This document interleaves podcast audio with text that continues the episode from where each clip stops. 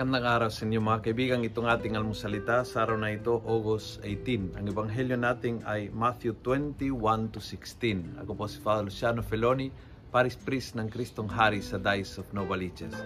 Sabi ni Jesus, sabi ng ebanghelyo, again he went out at the last working hour, the 11th.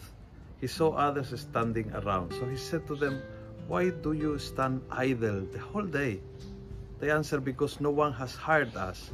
The master said, Go and work in my vineyard.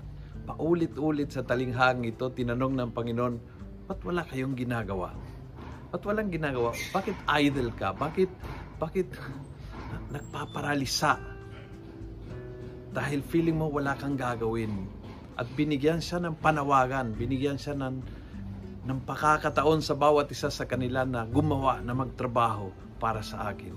I think maganda itong itong ebanghelyong ito ngayong pandemya na minsan ang mismong pressure ng pandemya, ang mismong problema, hindi lang yung ECQ, kundi pati yung takot, ang pangamba, ang pagbigat, ang, ang nangyayari sa atin minsan is nag-a-idle. Uh, nagtatambay lang sa bahay, umuupo lang, manonood maghapon, nagtatambay uh, o nakababat sa computer at walang ginagawa. I think yung ebanghelyong ito ay isang push sa ating na no, resist the temptation of doing nothing. Kasi yun ay nakaka-depress, yun nakakadagdag ng pressure, yun ang nakakatanggal ng ganang mabuhay.